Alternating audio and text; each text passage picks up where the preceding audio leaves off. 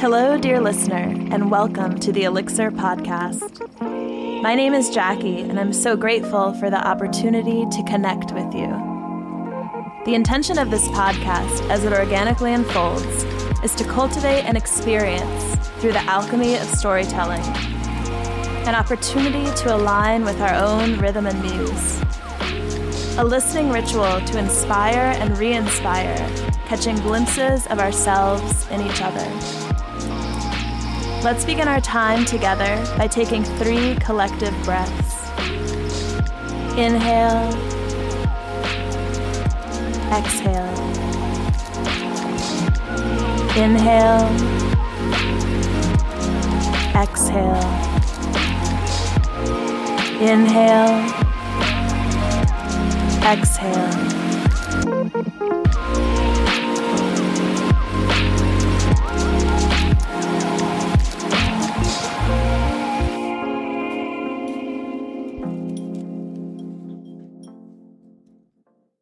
Lindsay Green has been in the graphic and website design world for the last nine years and is now shifting into coaching and yoga.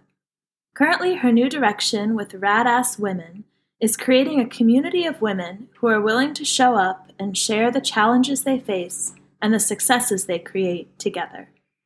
Her desire is to discover the gifts and give them away. Today, we talk about the elixir topic of love loving whatever arises, has there been a time in your life where that's been like the lesson that was learned, where at first something arose and then you realized that to embrace that fully would be like the, I guess, the right thing to do, or or where like where did you learn that lesson to love whatever arises? I guess. Yeah. Um, so in 2016, my older brother passed away uh, from a drug overdose. And um, in that, like, month after, a friend of mine shared with me a guy named Matt Kahn. I don't know if you've ever heard of him. He's like a spiritual speaker. Um, and so I started listening to him, got really into him, and he wrote a book called Whatever Arises Love That. Oh. And I just, it really resonated with me at the time. And so I really just um, attached myself to that and started to practice it like as relentlessly as I could. Um, and it was, it led me actually into the, through a process where my husband and I we ended up getting separated um, for a short period of time like at the end of 2016 and then in the beginning of 2017 and so it was a good opportunity for me to really like practice that because i had a lot of really terrible feelings coming up and it's more about it's not like let this the fear and the hatred and these sort of things come up and push it down or try to make it into something more positive. It's just loving it where it's at. It's giving those emotions the attention that we give joy and happiness and peace. Um, and so it just it helped me to go like so deep and it just taught me so many lessons about what it really is to love myself because I didn't really ever understand that before. I think growing up, like I come from a family with addiction and divorce, and I thought that loving people was fixing problems and being a rock, you know? And so I didn't really understand like that you can love yourself even when you feel negative feelings. Yeah. Yeah. And instead of resisting those negative feelings, embracing them and allowing yourself to fully experience them, probably. Yeah, exactly. Yeah. Exactly. Um, so I was looking at your um, Radass Women website and read kind of your background bio, and I'd love for you to tell us a little bit about the Kitty Cat Club. Oh yeah. um, I I think I was in like third grade, and I just remember getting like this puzzle box. It was like a cat puzzle, and I emptied it out and I turned it into like this little box to hold, you know, like erasers and pencils and stickers, you know, things that young girls like. And I would ask my friends to like meet up with me during recess and we would just like look at the stuff and play with it and like share, you know. Yeah. Um yeah, I think I just wanted to have like I just loved the idea of having a club to be a part of. Yes. And so from there, um, you know, it's kind of where what sparked like then later on in life the Radass Women. Can you talk a little bit about that and um, the intention behind that?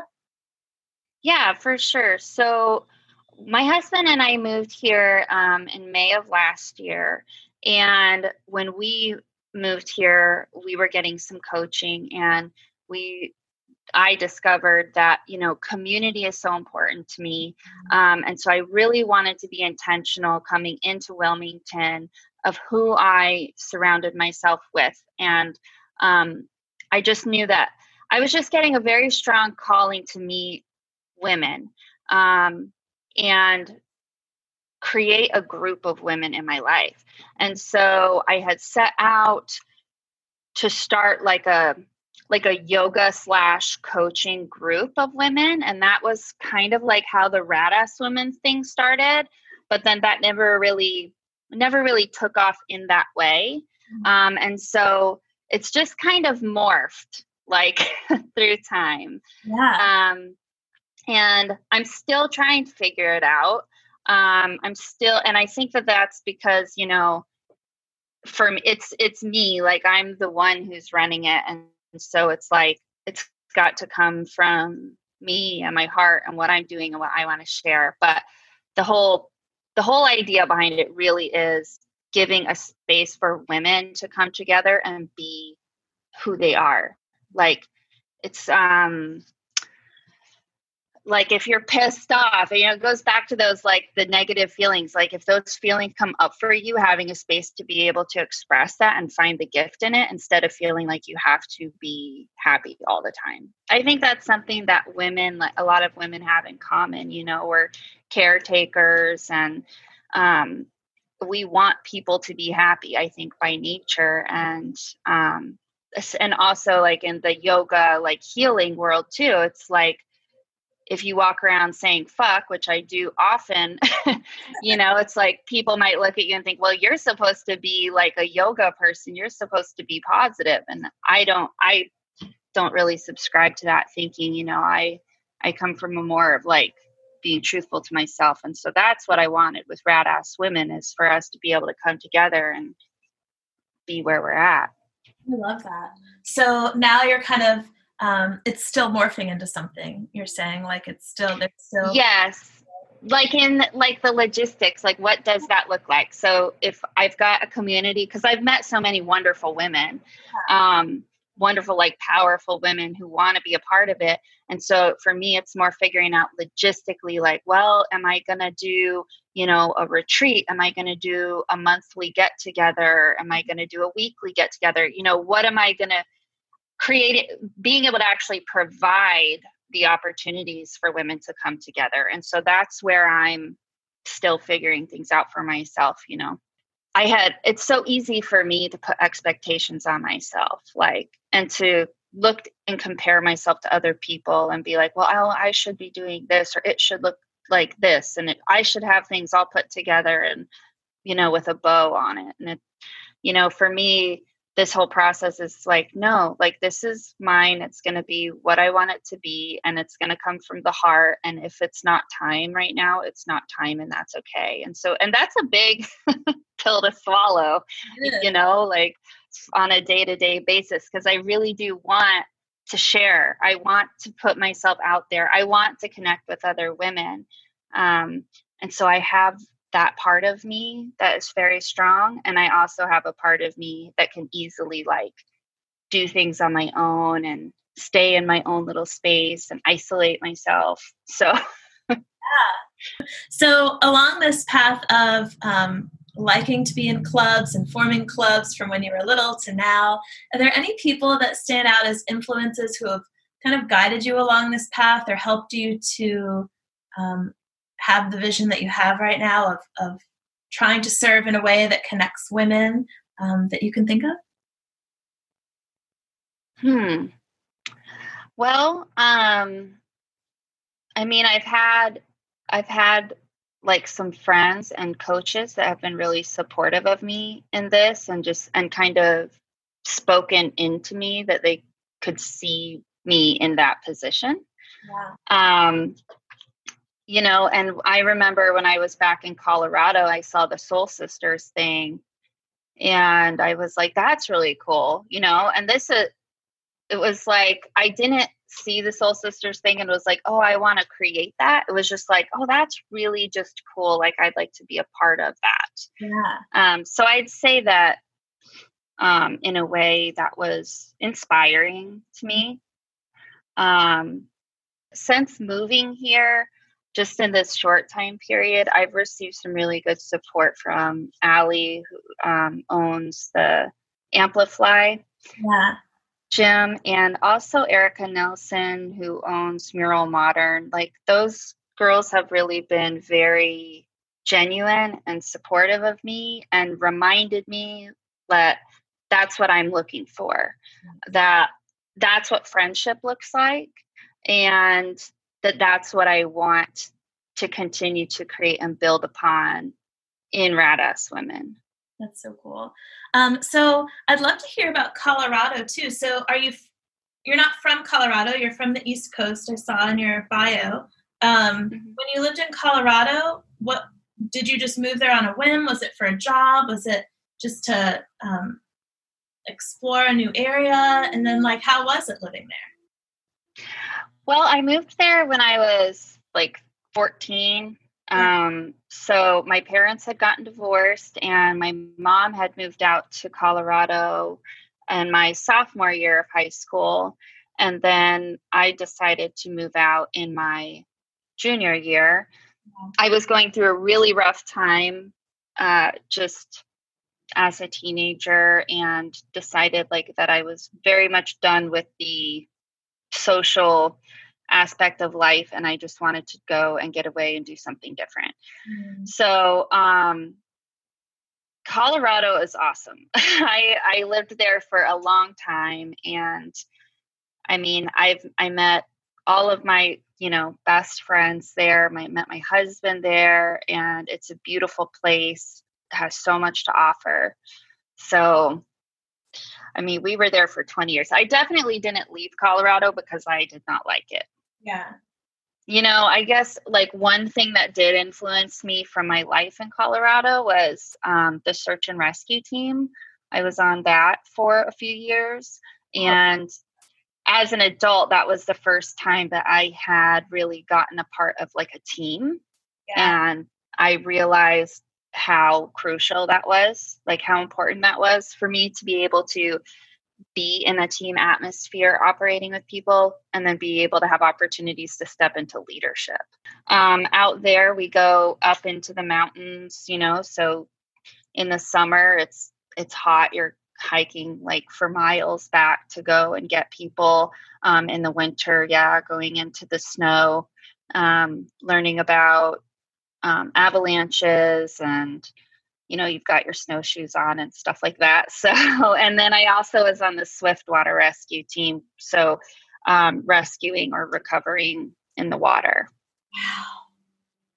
Oh my gosh what a brave and adventurous job that probably was. It was. It, it was. It was really really good for me like as I said before, just the way that I was raised, I kind of um, slip into that supporter role, and that cannot always be healthy. And so, search and rescue was a really healthy way for me to express that. I can imagine. Yeah. How can people, if they want to be a part of um, Radass Women, it's your you have a website, right? And then the best way to like um, for now to be in touch with what's going on is to go onto my Instagram, and it's just I believe my handle is just radass women hmm. or to go on to radasswomen.com because I will be starting to get that updated as we go. And I'm open for anybody to email me directly, you know, contact me through phone. Let me know like what do you want? What what would interest you? Or do you just want to be made aware of when we're having things? All right, so I have three random questions to ask you. Um, okay. Uh, the first one is What sound do you love? What sound do I love? Right now, okay, well, I feel like the ocean is just like a given yeah. sound that I love. But right now, I am loving the sound of like ohms and like chants. Yeah. So when I've been doing my meditations, I've been looking for sounds like that. Like that has just been so grounding for my soul lately. Um, okay, so the next question is if you were a plant, what plant would you be and why? Oh, plant. And this could lend itself too to a plant that you remember from your childhood, you know, that just was one that you connected with. You know, I really do love like palm trees. I don't know why I would be a palm tree though. Just love them. Well, it seems like you love the ocean, so maybe it's like loving being in that environment.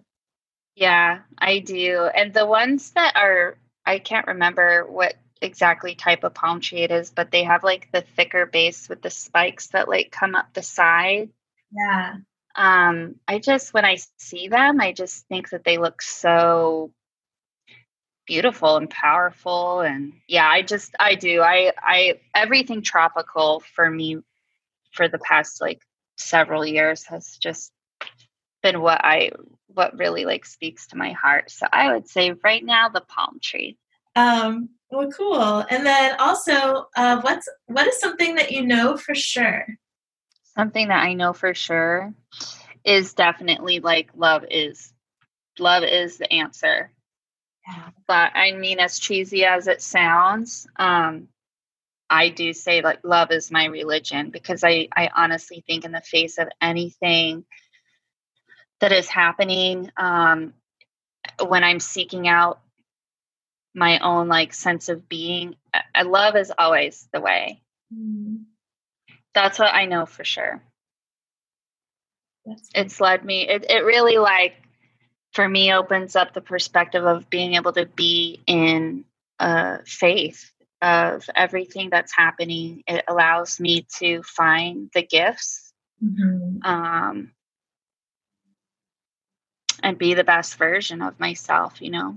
Mm-hmm. And just as we were talking about earlier, loving not for the sake of putting on a happy face, but love for the sake of being able to fully live out this human experience that I'm having, which a lot of times is very challenging and really hard. So, yeah. Well, thank you. That's so true. Oh, well, thank you for being with me today and talking with me. I loved talking with you and I really appreciate thank it. Thank you. Thank you so much for tuning into this episode. Be sure to check out the notes for each show to stay connected with guests, for journaling prompts to dive deeper, and any links to resources and offerings. Until next time.